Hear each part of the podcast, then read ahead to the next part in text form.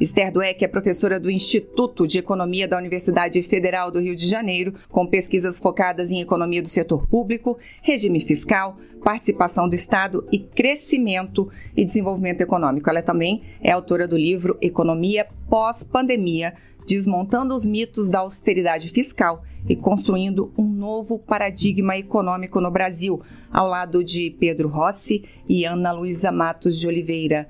Desde 2023, é ela quem comanda a pasta da gestão e inovação em serviços públicos do governo Lula. Bom recebê-la aqui hoje. Bom dia, ministra. Bom dia, Karine. É um prazer estar aqui com vocês hoje. Prazer é nosso. Bom, vamos começar falando de reforma administrativa? Vamos. Presidente da Câmara, Arthur Lira, está debruçado aí sobre isso. queria saber o que, que a gente pode, o que, que a gente já tem de, de novidades nessa reforma, o que, que o governo está defendendo para essa reforma administrativa. Bom, Karine, acho que é importante as pessoas saberem que na transição, justamente, houve uma proposta de criação de Ministério da Gestão. E aí, na verdade, a gente até pensou Ministério da Gestão e Inovação em Serviços Públicos, porque a lógica era justamente repensar o Estado brasileiro.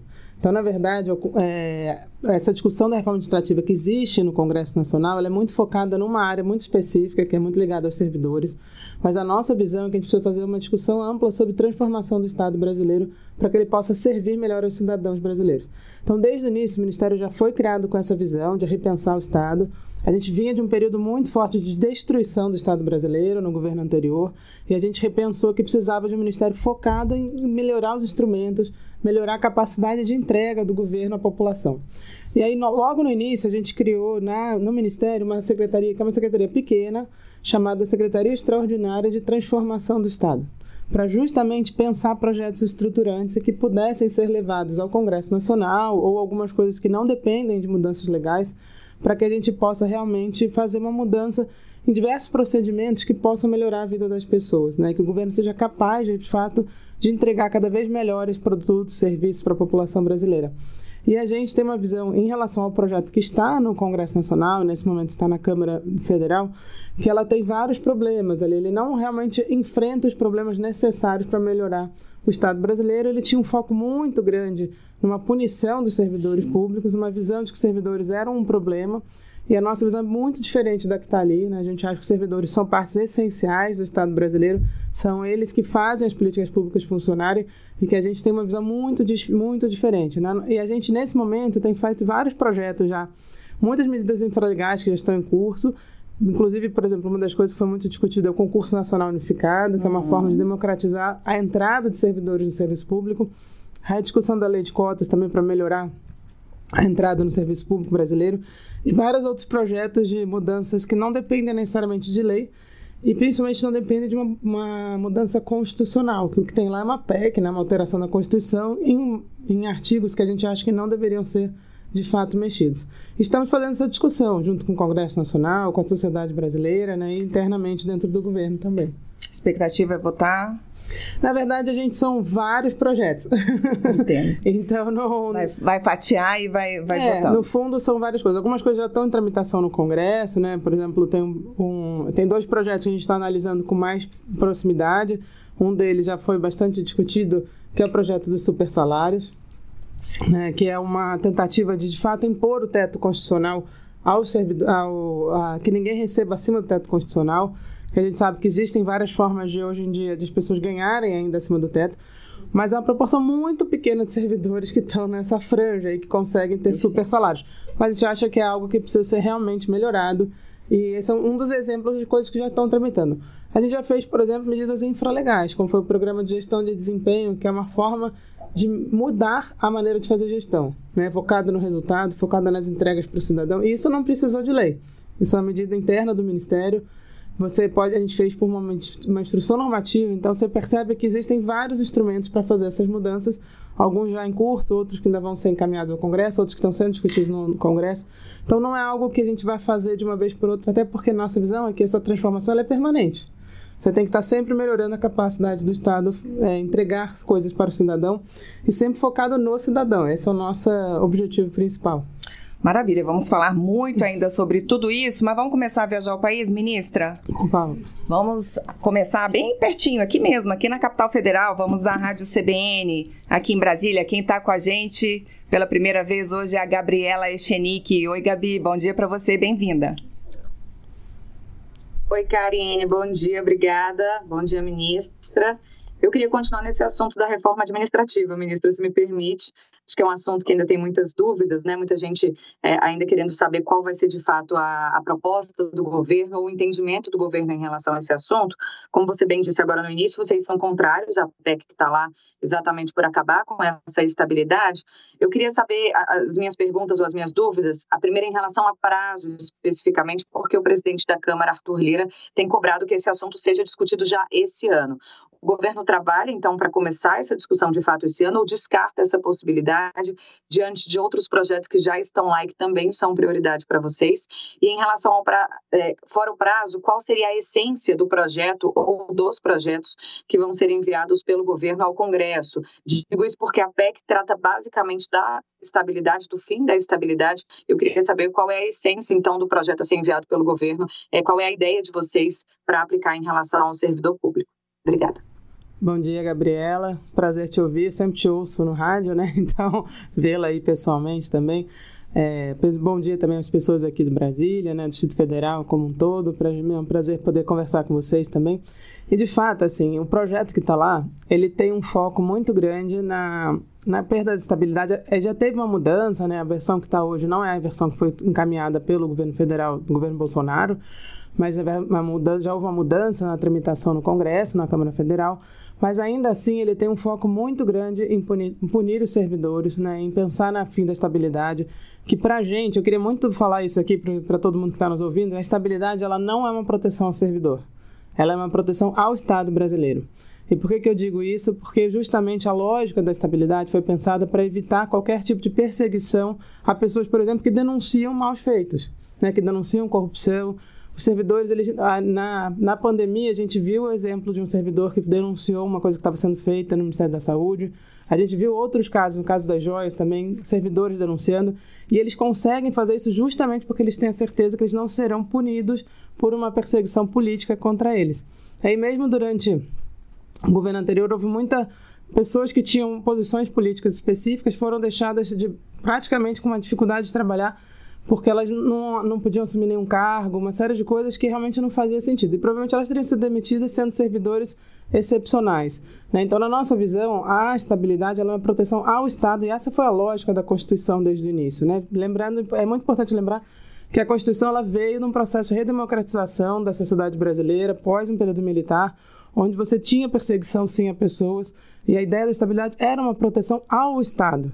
Então, portanto, é muito importante entender por que, que a gente é contra a estabilidade. Isso não é para uma proteção aos servidores, é uma proteção ao Estado brasileiro, inclusive para que as políticas tenham continuidade. É muito importante que você tenha um corpo técnico forte, uma burocracia né, uma, um grupo de pessoas que trabalhem ali, que conheçam o assunto, que sejam capazes, de, independente de quem está no governo, continuar a tocar as políticas, tocar o dia a dia. Muita coisa do governo independe de quem está no governo, que precisa ser feita por questões técnicas, né, que precisam ser continuadas. Então, para a gente, isso é uma grande proteção ao Estado brasileiro e a gente defende que seja mantida a estabilidade.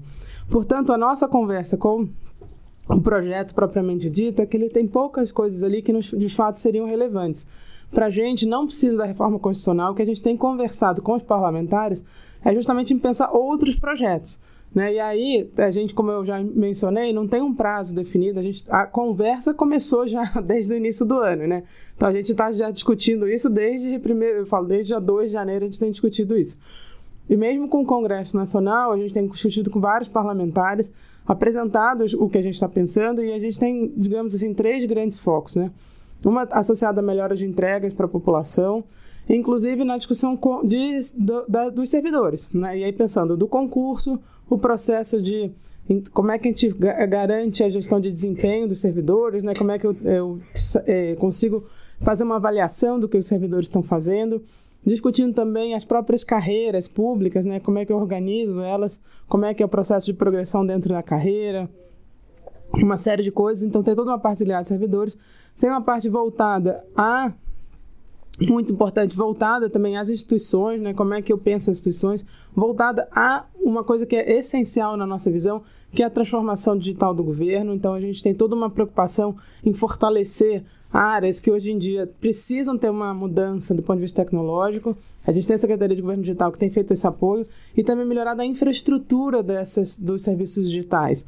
Né? A gente sabe que, infelizmente, ainda tem áreas super, super importantes que ainda estão muito precárias do ponto de vista da infraestrutura digital, de segurança, cibernética, uma série de coisas. A gente está fortalecendo isso, mas pensando sempre, aí na, na, toda a nossa área de governo digital, ela tem uma interação muito grande com a população para que esses serviços sejam melhorados. Então, a gente recebe muitas críticas, melhora a forma de fazer, estamos preocupados com todas as pessoas que possam, de fato, ter acesso a isso. Então, estamos muito preocupados com a inclusão digital, discutindo isso muito com o Ministério das Comunicações também. Como é que gente garante a inclusão digital da população brasileira para que todo mundo possa usar o serviço? Então, tem toda uma lógica assim de, de melhorar a burocracia, de pensar também quem são os servidores necessários para esse Estado.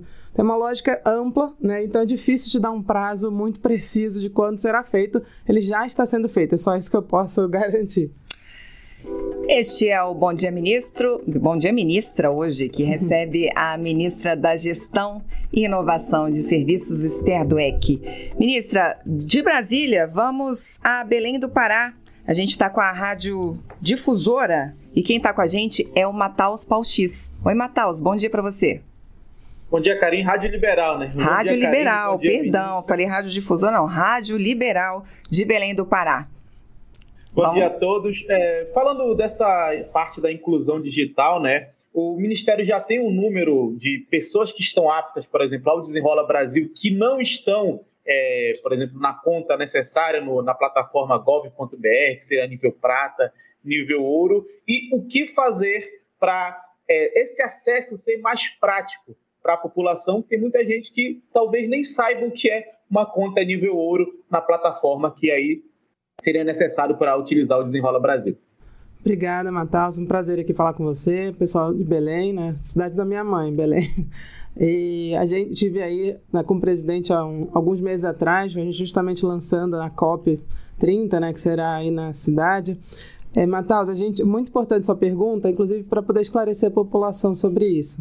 De fato, o Desenrola ele tem usado a plataforma GovBR porque ela é uma plataforma que dá uma identidade digital aos cidadãos brasileiros. A gente está focado muito em aumentar essa, essa identidade digital. E hoje em dia a gente já tem mais de 150 milhões de brasileiros que têm a conta GovBR.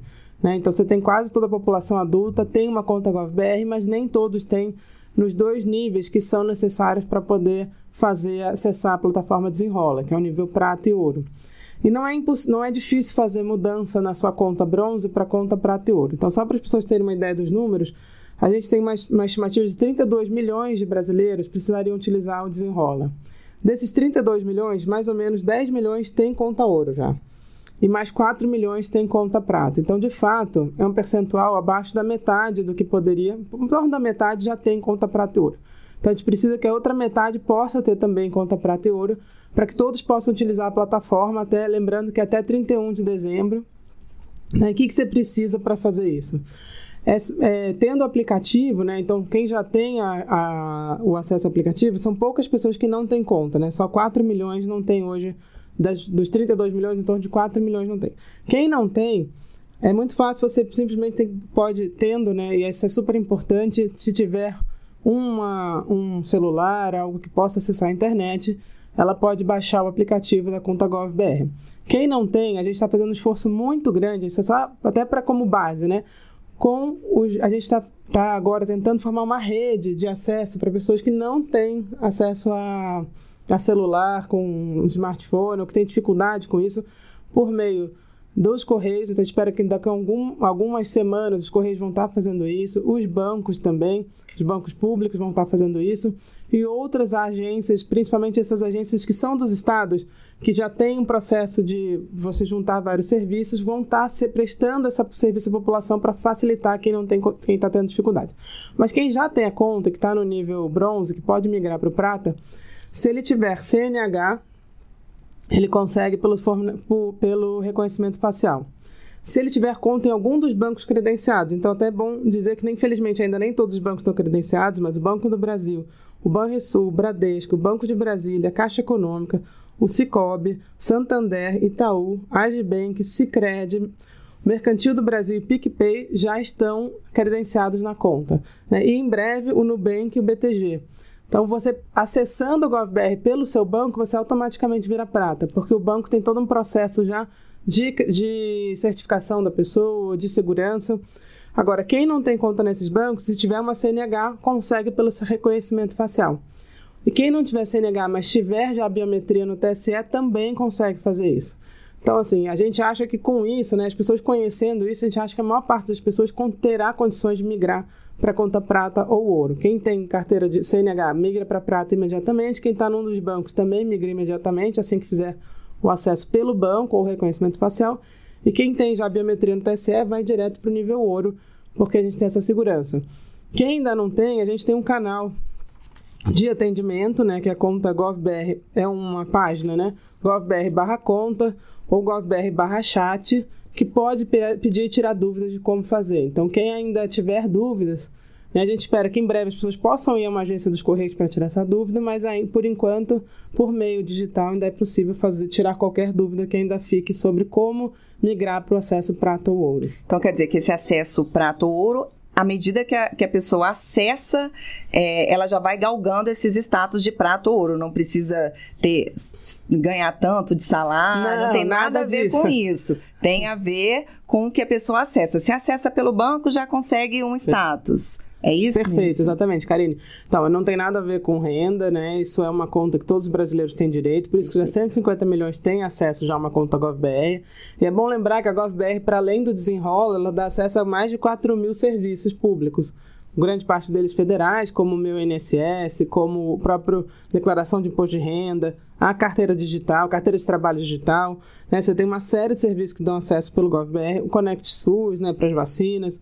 Mas, ao mesmo tempo, para o desenrola, você, se você tiver um, a gente conta em alguns desses bancos e tiver, conseguir fazer o acesso pelo banco, automaticamente vira prata. Maravilha. Se você tem carteira de, carteira de motorista, também automaticamente ao fazer reconhecimento facial vira prata. Então não precisa, tem nada e a ver com a prata renda. e ouro tem alguma diferença não? Assim, não, que que ouro, não, a diferença é o que tipo de serviço você pode usar, né? É, o ouro é, é na verdade ter conta ouro é, é tem um, é um grau de certificação muito alto que pouca gente vai precisar. Tá o bom. prata basicamente já dá acesso a tudo, dá assinatura digital, dá acesso ao desenrolo, dá acesso a praticamente tudo. Maravilha. Esclarecido, ministra.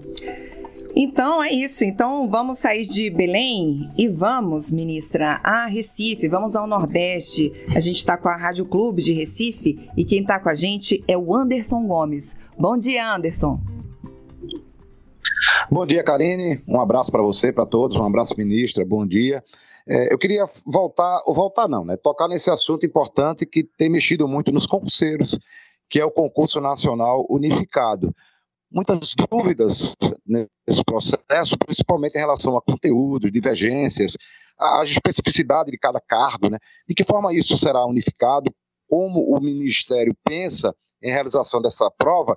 E o segundo ponto é sobre o SEBRASP, que hoje é o órgão responsável, né, a organização social, que elabora essas provas. Esse ano, algumas provas já foram realizadas e apresentaram problemas, questões anuladas, trocadas.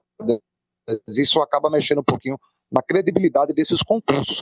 Eu queria que a, ministra falasse um pouco mais de como esse concurso nacional unificado será implantado, porque os concurseiros estão tão alegres pela forma democrática que isso vai tornar o acesso a, a, ao órgão federal. Né? Olá, Anderson, tudo bem? Pessoal de Recife, de Pernambuco como um todo. Prazer falar com vocês também. Não, obrigada pela pergunta, Anderson, que é super importante esclarecer. A gente não gosta de usar a palavra concurseiro, a gente acha que todo mundo são os candidatos aos concursos, né? as pessoas que querem entrar para o serviço público brasileiro. Como eu falei, nós valorizamos bastante as pessoas que, que se dispõem a fazer isso, né? que queiram ser servidores públicos. Então, acho que, em primeiro lugar, explicar a lógica do concurso unificado é principalmente uma lógica para aumentar a capilaridade dos concursos. Né? O que a gente observa é que, nas melhores das hipóteses, você no máximo faz concurso em todas as capitais brasileiras. E mesmo assim, recentemente, você tem tido concursos que são pouquíssimas cidades, às vezes só em Brasília, o que realmente dificulta que toda a população brasileira possa ter o direito de fazer um concurso. Né? A gente sabe que para muita gente vir a Brasília, ficar num hotel, isso é quase inviável do ponto de vista financeiro. Né? Isso a gente tem certeza que ao fazer em mais cidades, para o Estado brasileiro, a gente vai conseguir ter maior diversidade, vai, cap vai captar pessoas excelentes, vai descobrir pessoas que, infelizmente, não têm recurso suficiente para viajar, mas que são pessoas que seriam maravilhosas estarem dentro do setor público brasileiro.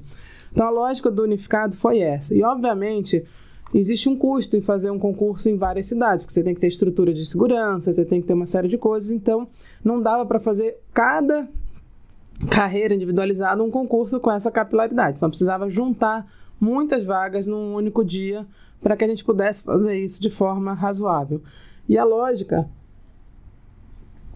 cada carreira tem suas especificidades, cada carreira vão ter exigências, tem carreiras que exigem uma formação específica, tem carreiras que exigem um tipo de, de graduação, tem carreiras que vão exigir determinadas, forma, determinadas é, detalhes.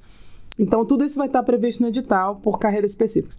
Só que o concurso não será para uma única carreira, ele será para blocos de carreiras que tenham afinidades temáticas. Né? A gente em breve vai liberar a, a, lista dessas. A gente, em breve, não, desculpa, no edital vão estar organizados esses grandes blocos, né? vão ser seis, sete blocos, um pouquinho mais talvez. E a lógica é que esses blocos eles tenham afinidade temática e Todas as áreas terão uma prova comum, que é uma prova que vai ser muito focada. E aí, para quem está preocupado com, com que conteúdo, né? Isso obviamente só vai estar disponível no edital, que vai sair em dezembro, mas a gente fez pela ENAP um guia de concursos públicos onde a gente coloca alguns temas que estarão no concurso, né, como etos públicos, realidade brasileira. Tem lá já uma parte, quem procurar no, nesse guia que está na ENAP vai ver lá que já tem alguma indicativa de coisas que estarão nessa prova comum. A gente está muito preocupado nessa prova comum também em diversidade, em discussão de o que, que um servidor público precisa saber todo, independente para onde ele vai. E na segunda etapa da prova seria uma prova mais específica para aquele bloco que tem a ver com os temas daquela área. Então não é uma prova por carreira, mas é uma prova por área. Mas as pessoas vão se inscrever em carreiras. Né, e elas vão ter direito a concorrer às carreiras que estarão naquele bloco, o que também aumenta a chance, com uma única inscrição, você estar tá participando de mais de um concurso no fundo simultaneamente. Então, isso também é uma maneira de reduzir custo. Sobre o Sebrae, só para lhe dizer, Anderson, para todo mundo ficar calmo, né? Na verdade, a gente está nesse momento, a gente fez o plano, de, o termo de referência, e enviou a todas as instituições que podem realizar esse concurso. Não é só o SEBRASP, você tem uma lista de instituições que têm capilaridade nacional, que têm referência já de fazer bons concursos, e a gente tá, vai receber até semana que vem as propostas dessas áreas para a gente poder fazer o processo de seleção de quem de fato vai fazer o concurso. Então ainda não tem uma definição de quem fará o concurso. Tá? Só para deixar todo mundo claro, e estamos sim muito preocupados com a qualidade do concurso para evitar qualquer tipo de problema. Ministra, então a banca deve sair esse mês ainda? A banca não. O edital vai ser, provavelmente vai ser definido qual a empresa que vai fazer para começar a elaborar o edital. Maravilha. O edital então sai em dezembro, em dezembro. e as provas em fevereiro. É a isso? prova, a ideia é que seja a partir do final de fevereiro ou até o final de março. Entre final de fevereiro e março. A gente antes tinha dado uma data, mas depois a gente viu que era difícil prever a data, porque depende um pouco da seleção, de, de como é que vai ser a logística. Então, entre final de fevereiro e março, é um mês ali entre final de fevereiro e final de março deve sair a prova. Então, quem quiser ter uma ideia do que, que vai ter na prova, enap.gov.br. Perfeito. E aí tem lá guia, se você procurar guia é, de concurso 2023, vai ser facilmente, vocês vão achar. Maravilha. Estamos com a ministra da Gestão e Inovação, Esther Dueck, hoje aqui no Bom Dia Ministra. Ministra, vamos a Fortaleza, vamos à Rádio Verdinha. Quem está com a gente lá é a Bruna Damasceno. Oi, Bruna, bom dia para você. Bom dia, bom dia a todos, bom dia, ministra. Obrigada por disponibilizar um tempinho aí na sua agenda para conversar com a gente aqui, os ouvintes e telespectadores da Verdinha. Eu gostaria de começar falando sobre um tema que tem gerado muita dúvida, que é a nova carteira de identidade, um documento que surge aí com a proposta de ser mais seguro, de ser mais inclusivo, mas que muita gente ainda não entendeu. Eu gostaria que a senhora explicasse um pouco sobre essa transição o que é que muda da carteira de identidade atual para a nova carteira? E queria saber se o Estado do Ceará já está apto a emitir o documento, como é que vai ser a implantação aqui? Se será em todos os municípios, se começa pela capital, como é que vai ser aqui no Estado do Ceará? Perfeito, Bruno, obrigada. Bom dia a você e a todo o pessoal de Fortaleza, do Ceará. Bom, primeiro, acho que é super importante sua pergunta, porque a nova carteira de identidade ela tem várias vantagens.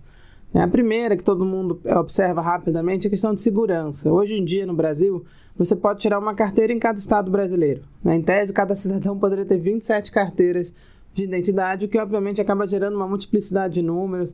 Né? Você tem diferentes é, identificações ao longo no próprio território brasileiro, o que não é bom. Então, a ideia da carteira de nacional era ser uma carteira única com um único número. Esse tema, o presidente Lula tem defendido ele desde a sua primeira gestão. Né? Desde 2004, ele tá, bate muito nessa tecla de ter uma carteira nacional única. E a gente foi, isso foi ficando. Ele tem a emissão dele que foi feita quando você tinha a ideia de criar um registro de identidade civil único, mas infelizmente o projeto não, não foi para frente naquele momento. Mas agora a gente está botando todas as fichas nisso para que isso seja de fato a nova carteira. Então, quem está assistindo aqui pela pela nossa pela, pelo, pelo YouTube, né? Pelo canal Pode Mob, ver aqui. YouTube. Eu sei quem está no rádio não vai ver, mas depois pode olhar. Aqui o formato dela, ela parece um pouco a carteira CNH, para quem já teve uma CNH. Né? Tem essa versão aqui, essa versão é gratuita, qualquer brasileiro que for, for emitir. Já vou explicar como está o processo de emissão. E tem também para aquelas pessoas que puderem pagar, tem uma opção dela num, num, tipo um cartão de banco, que é um pouco mais dura, resistente. Né? Essa carteira todo mundo terá o acesso a ela quando for emitir. Hoje em dia, você já tem alguns estados emitindo, a gente já tem 2 milhões de carteiras emitidas, né? então, ao longo do território brasileiro. O Ceará já emite, mas não em todos os lugares, né? Até onde eu sei, o Ceará está emitindo ainda em alguns lugares. E, eu, e, na maior parte dos estados que já emite, ela não emite em todos os postos. Então, dependendo do posto que você for, você vai emitir a carteira antiga, você pode ir num posto onde emite a carteira nova. E a lógica importante dela é que ela tem um único número de identificação, que é o CPF. Então, a nossa objetivo é que o CPF se torne o único número de identificação do cidadão brasileiro. Todo mundo hoje já nasce com CPF, né, que as crianças que nascem já recebem o CPF desde que nasceram, e a ideia é que esse passe a ser o único número de identificação que vai permitir que a gente conheça os cidadãos brasileiros melhor. Então, a nossa lógica é que se torne para frente um único número para carteira de motorista, para carteira de, de, de do, do, SUS. Né? E a gente está nesse processo de migração. Então, ela tem a questão de segurança e ela também tem todo esse processo de, de você conhecer melhor o cidadão, poder permitir que a, gente, que a população seja conhecida, que os serviços públicos sejam voltados melhor para cada cidadão. É eu, pedi, eu quis mostrar aqui porque tem, já tem 2 milhões de carteiras emitidas e, tem, e ainda existem pessoas que não conhecem e não reconhecem, acham que não é um documento válido. Infelizmente está acontecendo, a gente quer realmente fazer uma campanha para que todo mundo conheça. Aí e tem uma, tinha uma data original, né, que era o início do ano, a gente teve que adiar essa data para que todos os estados estivessem emitindo. Essa data foi para novembro, a gente tem feito um trabalho para que todos os estados consigam emitir. E tem 12 estados, eh, infelizmente o Ceará ainda não está nesse, nesse ponto, que vão emitir apenas essa carteira a partir de novembro, que é o Acre, Alagoas, Amazonas, Distrito Federal, Goiás, Maranhão, Minas Gerais, Mato Grosso, Piauí, Rio de Janeiro, Rio Grande do Sul e Santa Catarina. Esses estados já estão com capacidade de emissão mais ampla e vão passar a ser a única carteira emitida é, a partir do mês que vem, né, de novembro. Nos outros ainda está no processo de migração e ainda tem alguns estados que ainda não conseguiram emitir. Então a gente está. E aí a lógica, né? Tinha, a lei diz que você tem 10 anos para que todos os brasileiros tenham essa carteira. Mas justamente por ser uma determinação do presidente Lula, ele tem uma preocupação muito grande. A gente está tentando que o governo federal apoie para que a gente acelere esse processo até o final do mandato dele e todos os brasileiros tenham essa carteira. Que na nossa visão vai ser um grande ganho não apenas de segurança, mas de cidadania realmente para a população brasileira. A senhora falou de campanha informativa, tem gente então que não sabe da carteira, é, órgãos que não estão aceitando a carteira, é isso? É, o órgão propriamente, é assim, até tem órgão sim, porque é na fronteira, a gente soube de um caso no, na, na, nas front, na fronteira sul, né, que a gente pode é, passar uhum. apenas com carteira de identidade, que não foi aceita, as pessoas reclamaram, e também teve um caso que no Enem, de alguém que levou para fazer a prova e não foi reconhecido. Então, para a gente, a gente, eu recentemente eu mandei um ofício a todos os órgãos públicos para que todos conheçam a nova carteira.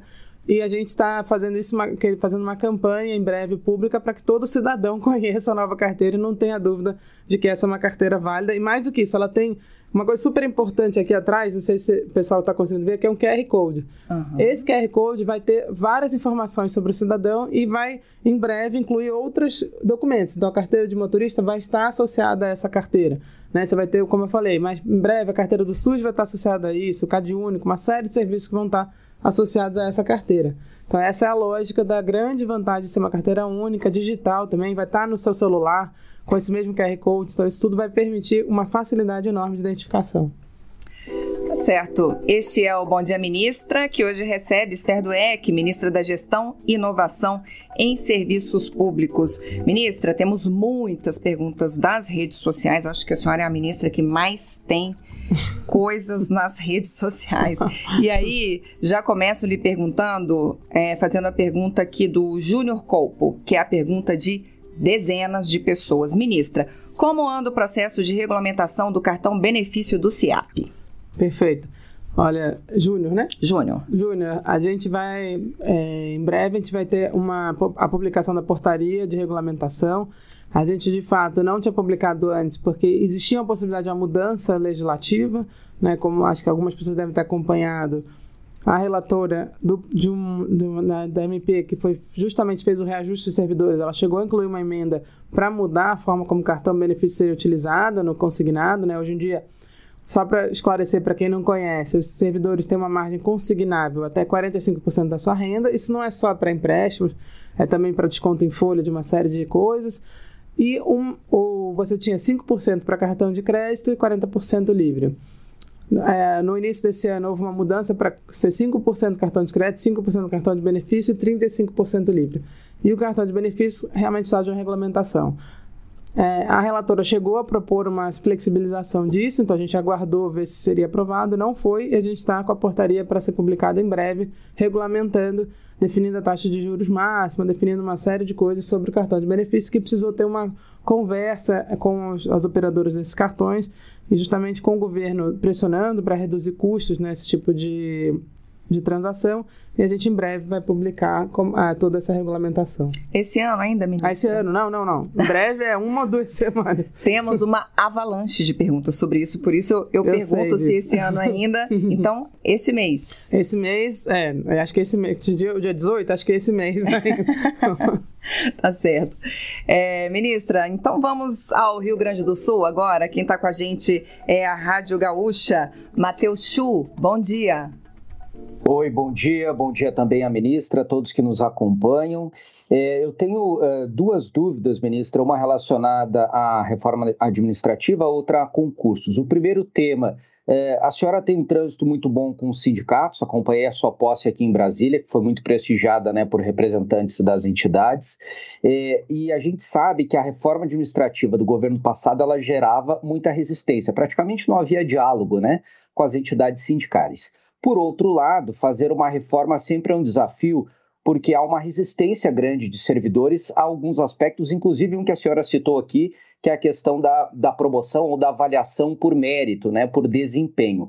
Então, eu gostaria de saber é, se a senhora já é, percebeu alguns pontos de convergência ou em que há menos resistência para avançar em temas que é, são historicamente alvo de discussões entre governo e funcionalismo. E sobre os concursos, é, muitos dos concursos feitos hoje, eles têm, é claro, adesão, mas depois que os servidores assumem, em função de salários que não são atualizados há muito tempo, ou uh, de deslocamentos para áreas uh, do interior do país, onde o custo de vida e de deslocamento acaba aumentando bastante, é, logo em seguida, né, muitos servidores uh, acabam deixando o quadro. Gostaria de saber se a senhora, neste concurso, está prevendo uma reestruturação de carreiras ou alguma outra mudança que evite esse tipo de evasão, eu diria, uh, breve dos concursos em função uh, de salários baixos e de dificuldade de acesso, basicamente. Obrigado.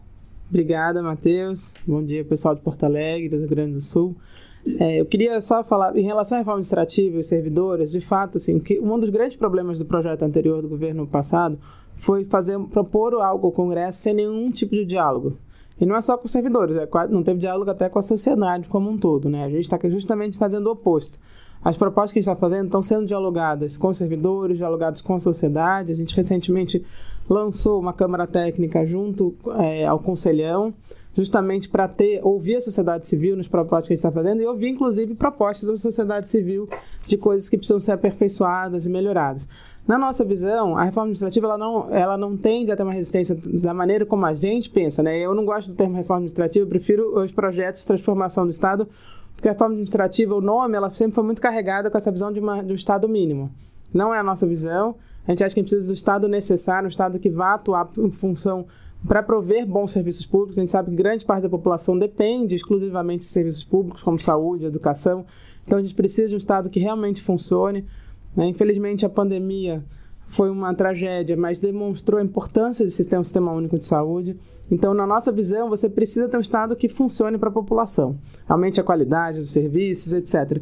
Então, na nossa visão, as propostas que a gente vai fazer dificilmente terão resistência dos servidores como um todo, como era a proposta anterior, que estava muito focada em uma punição dos servidores.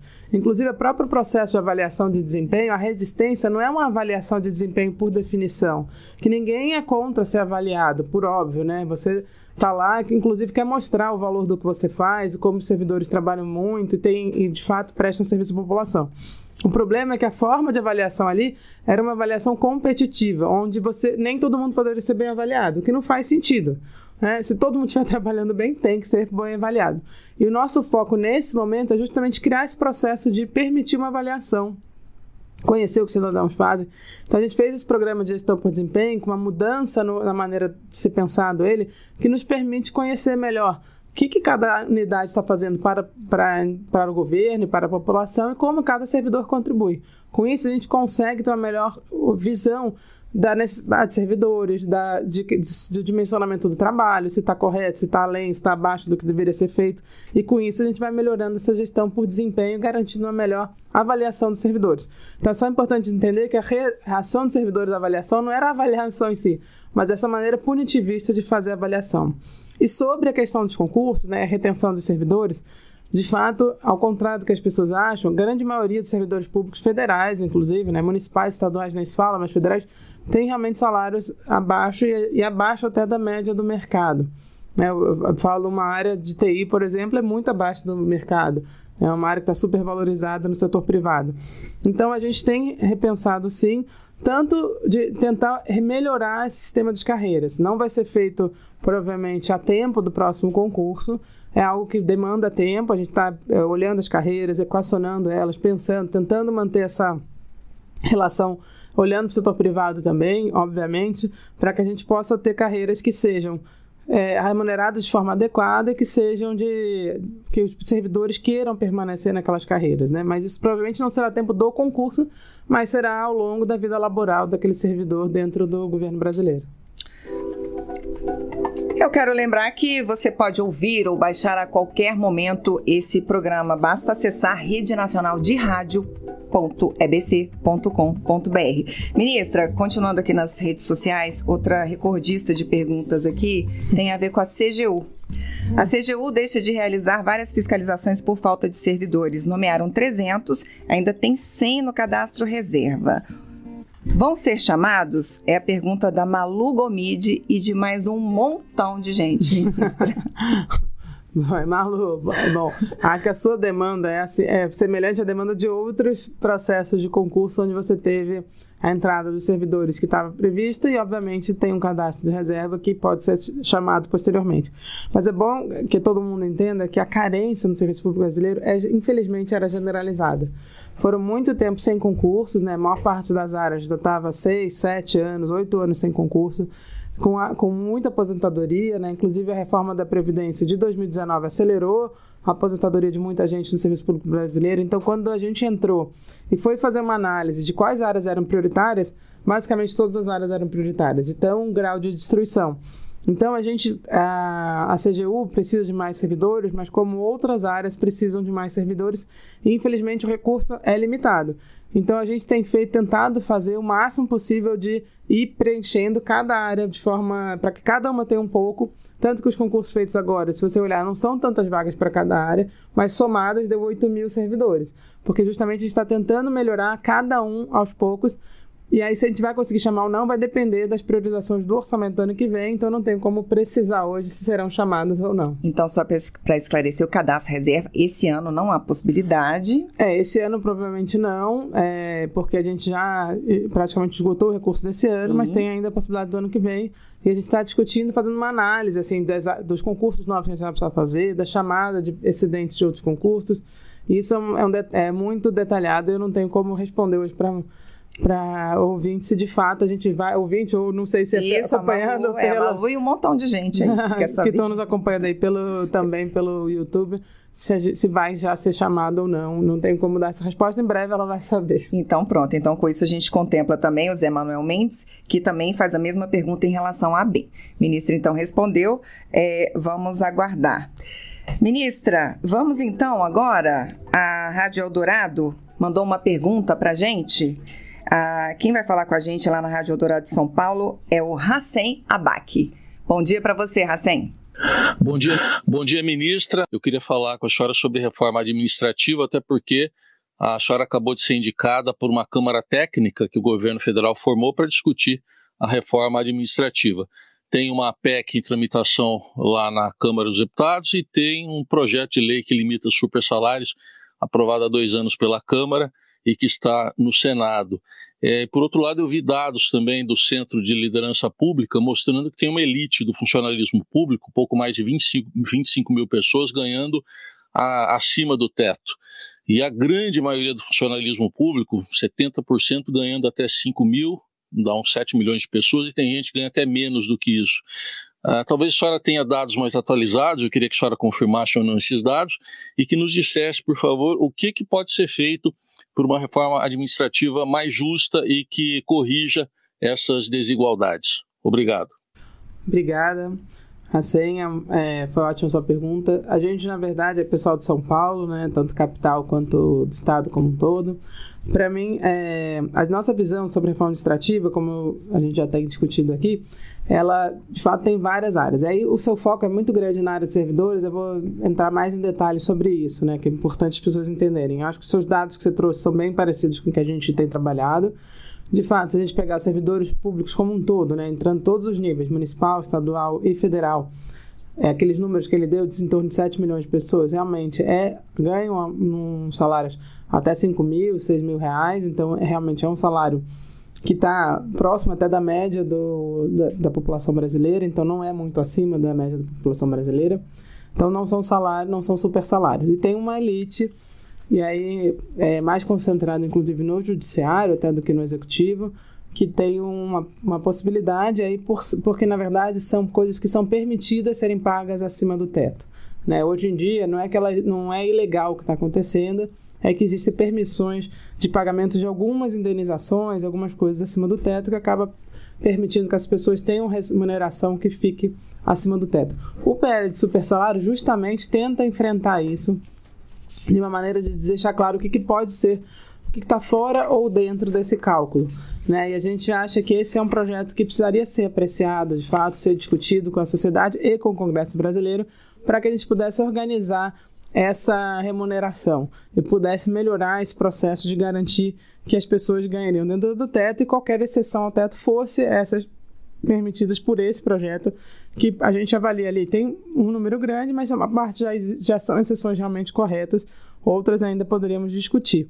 Então, na nossa visão, temos isso. E aí, do ponto de vista das distorções internas, né, como eu falei, grande, tem uma, nos estados e municípios existe ainda salários menores do que no Executivo Federal.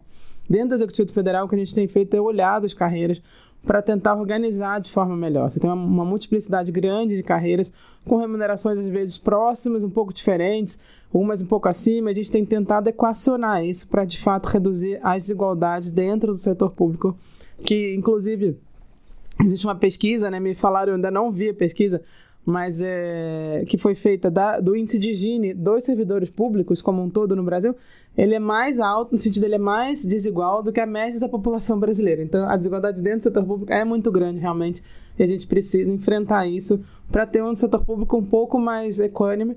Obviamente, carreiras são remuneradas de forma diferenciada, elas têm grau, é, de, elas, essa diferença vai existir, mas ela tem que ser um pouco mais organizada e correta, inclusive pacificada as diferenças, né?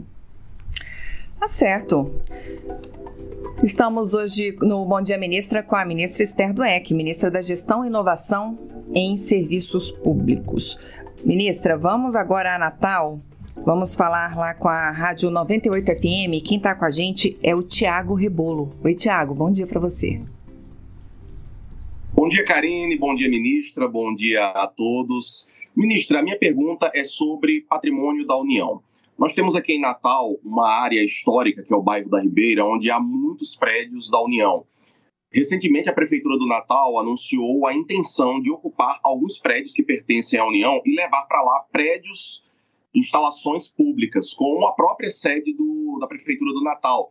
A ideia seria transferir para um antigo prédio onde funcionou a Superintendência do Ministério da Fazenda, aqui em Natal. Tem também um outro prédio onde funcionou o, o, INSS aqui no Rio Grande do Norte, que também a Prefeitura do Natal tem a pretensão de utilizar, levar para lá alguma das secretarias do município. A pergunta que eu faço para a senhora é: a cessão desses prédios para ocupação de prédios públicos, equipamentos, não só é, burocráticos, mas até instalações em saúde, educação, está no radar do Ministério? Iniciativas como essa de cessão de prédios, inclusive para atuar como uma espécie de vetor da revitalização de áreas históricas nas cidades, é uma das estratégias que o Ministério da Gestão pensa?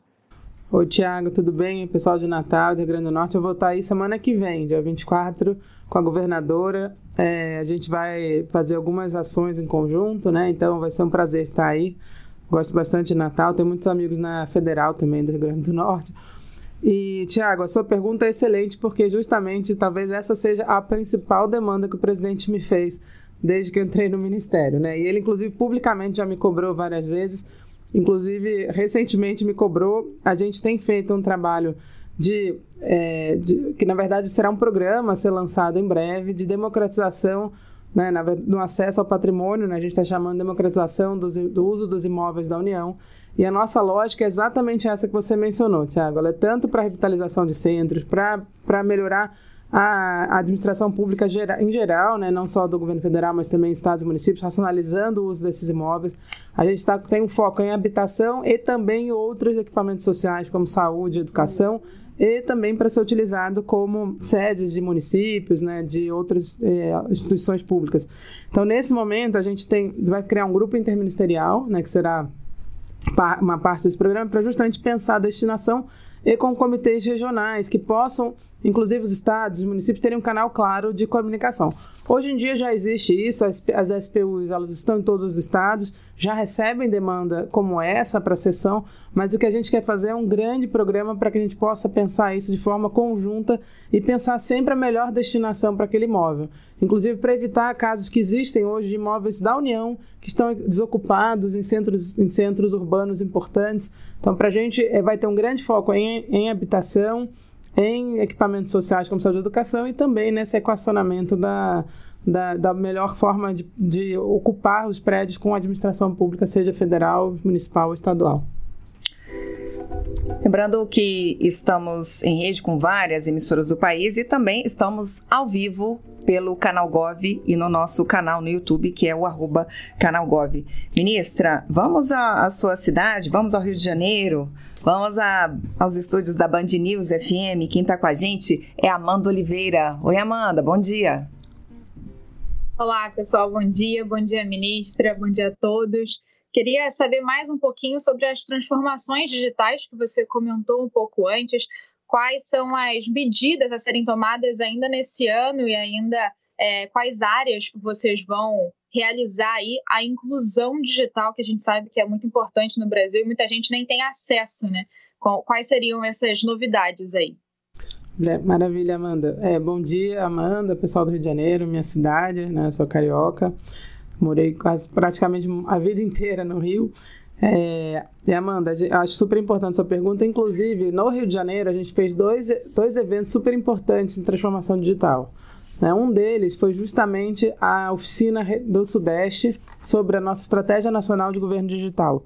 A gente fez nesse ano, a gente tem, que, tem uma missão de publicar até o final do ano a estratégia nacional de governo digital, que é o que a gente chama da estratégia das estratégias de governo digital é, o Brasil inteiro pensando junto para onde deve ir a transformação digital do governo, seja no âmbito municipal, estadual ou federal. E a, a gente fez oficinas em todas as regiões e a, do, e a Sudeste foi no Rio de Janeiro, né, foi em setembro e foi um evento super bacana que envolve sociedade civil, os entes dos municípios do, e dos estados da região. Com isso, a gente recebe muita, muitas feedbacks, muitas informações, muitas é, maneiras de pensar para que seja realmente uma estratégia que contemple todo o, todo o Brasil né, e, toda, e vários segmentos da população. E, e um outro evento importante que houve no Rio de Janeiro, que é o que a gente está tentando estimular em vários estados, é que os, o Estado, né, ele estimule os municípios nesse processo de transformação digital e apoia os municípios na transformação digital. Então, só um exemplo muito simples, que é muito interno aos governos, mas são os processos eletrônicos, né? Como é que a gente sai do processo papel e vai para o processo digital dentro dos governos? Muitos municípios têm dificuldade de fazer isso. A gente, esse ano, conseguiu fazer uma parceria com o TRF4, que é quem desenvolveu o sistema eletrônico é, de informações, que é o SEI, e hoje em dia o governo federal está disponibilizando por meio da data prévia para que os municípios possam ter esse processo e fazer essa transformação digital numa coisa mais básica que são os processos saírem do papel e virarem eletrônicos. Mas além disso, a gente está muito preocupado com outros processos de, né, de, digitalizar serviços. A própria carteira de identidade nacional é uma, uma coisa muito importante nesse processo de transformação digital, de ter uma identificação digital de toda a população brasileira. E agora, em relação especificamente à inclusão digital, a gente tem algumas é, preocupações que vão desde o, da conectividade, né? Então, por isso que o Ministério das Comunicações é um grande parceiro, como é que a gente melhora as conectividades, e aí tem todo o processo também de conectividade nas escolas, de, de você ter também equipamentos públicos que permitam a conectividade. A gente está preocupado também com o letramento digital, que vai além então, da questão física, muita gente tem dificuldade em usar os serviços, né? Então, para a gente, essa parte de você, como é que ensina as pessoas a usarem os serviços públicos? E aí, nesse sentido, a gente está muito pensando nesses equipamentos que já existem, espalhados com uma grande capilaridade, como é o caso das agências dos Correios, agências do, do, dos bancos públicos, né, como a Caixa, o Banco do Brasil, e também essas agências que estão já, já agregam serviços nos estados e municípios, como Poupa Tempo, etc., para serem espaços onde as pessoas podem ir para aprenderem a usar os serviços públicos e podem usar também a própria conexão desses lugares. Também estamos fazendo várias discussões sobre essa utilização de, de rede, né, de como é que a gente garante que as pessoas tenham conexão e aprendam a usar os serviços sem dificuldade. Né? Então, para essa é o nosso, nosso, uma das nossas prioridades nesse ano também. Maravilha, ministra. Então, do Rio de Janeiro, vamos a Manaus. É assim, ó, a gente cruza o país em um segundo. É, vamos à radiodifusora. Quem está com a gente lá é a Rosiane Carvalho. Oi, Rosiane. Oi, Karine. Bom dia para você. Bom dia, ministra Esther. Ministra, como resolver o problema crônico da falta de funcionários públicos do, do governo federal na Amazônia, especialmente no Amazonas? Além da carência de concursos, um dos primeiros objetivos dos servidores ao serem designados para essa região é pedir a remoção. Os serviços essenciais da Amazônia, que cabem ao IBAMA, ao UFAM, ao INPA, a Saúde, a SUFRAMA, a Polícia Federal, a Receita Federal, são exemplos dos efeitos deste problema na população. Os militares contam com uma vantagem para atuar na Amazônia como aceleração da, da aposentadoria por que não para outros servidores públicos? E, por fim, há previsão de concursos e vagas para o Amazonas nestes órgãos? Oi, bom dia, Rosiane, tudo bem? É, primeiro, eu queria solidarizar, né? Acho que vocês estão passando por uma situação muito crítica nesse momento, né? Toda a região do Amazonas. Acho que é, tenho visto, eu, eu, ia inclusive na, na visita junto com o ministro é, Valdez, infelizmente não pude acompanhá-lo, porque é para ver realmente a situação muito crítica que vocês estão vivendo. E você tem razão, Rosine, essa preocupação nossa de como é que a gente fixa os servidores nas áreas mais, que mais precisam. Né? Então, é bom lembrar que Mais Médicos é fruto. É, toda a discussão do Mais Médicos foi fruto disso, né? Como é que eu fixo médicos no interior do Brasil? E fixo em áreas não só do interior, mas às vezes periféricas, que muitas vezes têm dificuldade de fixação de aquele do servidor para prestar um serviço tão essencial como saúde. E você tem toda a razão. O Amazonas ele tem uma necessidade de serviços públicos gigantescas e precisa de pessoas. E aí acho que tem dois, dois exemplos, né? Você deu uma, uma possibilidade, mas a gente acha que justamente o concurso unificado, com maior capilaridade, vai conseguir trazer pessoas das regiões que precisam de servidores. Isso facilita a fixação. Para a própria FUNAI, a gente colocou agora também uma cota para indígenas. Ou seja, para pessoas que são da região, que conhecem a, a, realidade da FUNAI e que possam ajudar. Então, a gente está fazendo uma série de coisas. Como é que eu aumento a diversidade desse, dos servidores públicos e de pessoas que são daquela região e que vão querer ficar naquela região, que querem prestar serviço ali onde elas sempre viveram, têm a família, já tem todo é um, já estão completamente, se sentem realmente são parte daquela região. A gente acha isso importante. Agora sim, você tem toda a razão que precisa de outros incentivos para que os servidores permaneçam lá e que a gente está estudando sim como é que a gente garante isso, porque para nós não, tem, não faz sentido um servidor não ficar para onde ele é designado. E sim, né, órgãos todos que estão tendo concurso, Muitos têm atividades descentralizadas com concurso, com áreas, principalmente sim, no Amazonas, mas em toda a região amazônica também. Então terão pessoas pra, designadas para essas áreas. Então pode, a gente está sim com essa preocupação. Isso na nossa visão é algo essencial. Você tem toda razão. Estamos estudando tanto essa capacidade de trair mais gente da região para trabalhar e que tenha vontade de ficar na região, como também pensar em mecanismos de como fixar essas pessoas que sejam para além da, de, de ser pessoas que já conheçam bem a região também. Este é o Bom Dia Ministra, que recebe hoje a ministra Esther Dueck, da Gestão e Inovação em Serviços Públicos. Ministra, o tempo já está quase esgotando, mas a gente ainda tem uma participação. Vamos à Rádio O Imparcial, lá de São Luís do Maranhão, que nos enviou uma pergunta. Vamos ouvir. Olá, bom dia, ministra. Célio Sérgio, aqui do jornal O Imparcial, do Grupo de Eras Associados do Maranhão. É, ministra, minha pergunta é sobre os prazos aí do dia 6, é a data que está para o lançamento das, da nova carteira. No Maranhão ainda não emite é, a carteira. Quero saber se isso vai ser feito para uma prorrogação ou se realmente dia 6 começa de fato. E também gostaria de saber sobre a se vai haver uma campanha de marketing mesmo, institucional, para a troca, o um incentivo à troca do novo documento, antigo documento para esse novo documento, sim, sobre esses prazos né, de validade desses documentos antigos para essa nova carteira. Se ser campanha a nível estadual ou a nível de governo federal. Bom dia.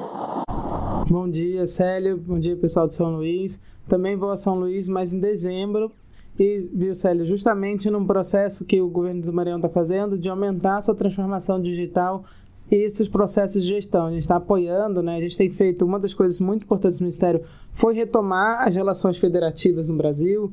A gente tem feito participado muito do Conselho dos Secretários de Administração Estaduais e também com as associações municipais para que a gente apoie todas essas iniciativas de melhoria de gestão e de transformação digital, inclusive recebendo é, boas práticas de estados e municípios também. E no Maranhão estaria em dezembro para justamente a gente fazer um grande projeto junto com o estado do Maranhão para poder para e aí alguns das, das iniciativas uma delas sem dúvida nenhuma é a carteira né? Sobre a questão de adiamento, a gente está estudando isso, que de fato, como eu disse, alguns estados não conseguiram passar, inclusive por questões orçamentárias. Então a gente está tanto estudando a questão do prazo, quanto o apoio que a gente vai fazer financeiro a que os estados possam todos conseguir emitir.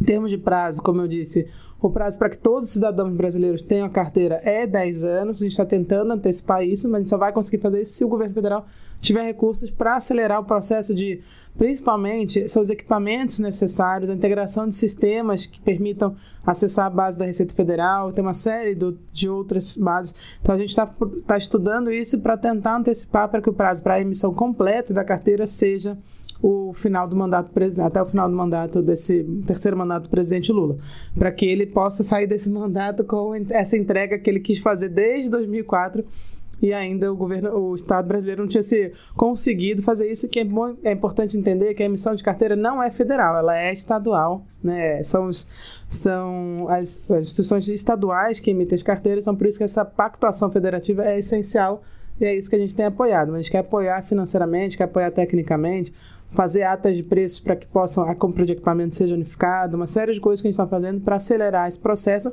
e esperamos que o Maranhão em breve esteja também emitindo para que os cidadãos maranhenses possam ter acesso a essa carteira também. E com isso nós cumprimos as 10 rádios, mas as redes sociais ainda estão fervorosas, ministra. Antes da gente se despedir, da senhora fazer suas considerações finais, vamos fazer rapidinho duas de rede social aqui. Então vamos lá, rapidinho. O pessoal está perguntando carreira, previdência, saúde e trabalho sobre reestruturação. Tem perspectiva? Olha, sobre as carreiras, só para todo mundo entender, a gente abriu, é, tem uma mesa nacional de negociação e tem as mesas específicas. Eu confesso que estou sem as datas, não lembro se essa carreira já está atendida, mas se não está atendida agora nessas 10 primeiras que a gente abriu, será atendida assim ao longo do próximo ano, para que a gente possa ter conversas específicas com cada carreira, que elas tragam as suas demandas. A gente sabe que essa é uma carreira que ela é, ela é muito semelhante a várias carreiras da, que são a base do, do sustentação do governo federal, e é uma carreira super prioritária também que precisa ser repensada ou discutida para entender as suas demandas e o governo poder atender naquilo que for possível. Última perguntinha, o pessoal está perguntando do concurso da Receita Federal, que foi suspenso pelo Ministério Público, se há perspectivas aí em relação a isso. Olha, eu confesso que como ele é um concurso que foi feito anteriormente e as, é, e as questões judiciais vão para o próprio Ministério, no caso da Receita, o Ministério era o antigo Ministério da Economia, agora o Ministério da Fazenda, eu preciso olhar com detalhes como está isso. Eu confesso que eu não tenho como dar uma, precis, uma resposta precisa nesse momento. Maravilha. Pergunta de supetão às vezes é assim, né, ministra? é, queria então que a senhora fizesse suas considerações finais. Agradeço demais sua presença aqui hoje e fique à vontade para dar o seu recado, fazer suas considerações finais. Maravilha. Bom, acho que o recado principal é que o Ministério da Gestão ele foi criado pelo presidente Lula justamente com foco em melhorar a capacidade do, do Estado brasileiro de prestar serviços aos cidadãos. Né? Então, a gente está muito à disposição para ouvir críticas, demandas da sociedade, daquilo que pode ser melhorado. A gente apoia os ministérios na implementação dessas políticas, né? E a gente tem um trabalho muito grande em três grandes frentes. Acho que é uma de melhoria de processos, uma de transformação digital do governo, mas sem deixar ninguém para trás. Então, com foco muito grande na transformação digital e na, na questão dos do ativos públicos, em especial do patrimônio público, para que a gente possa utilizá-lo em favor da sociedade. Né? Então, essa é a nossa grande missão. A gente, tá, a gente fala que o Ministério ele tem um trabalho de qualificar justamente o gasto público. Com a gente, conforme a gente vai melhorando a nossa atuação, a gente vai qualificando a capacidade do Estado de entregar e melhorando o gasto público brasileiro, que essa é de fato a nossa grande missão no Ministério. Bom demais tê-la aqui hoje. Obrigada. Obrigada Volte Karine. sempre. Queria agradecer também a todos os meus colegas de rádio que participaram com a gente de mais essa edição do Bom Dia Ministra.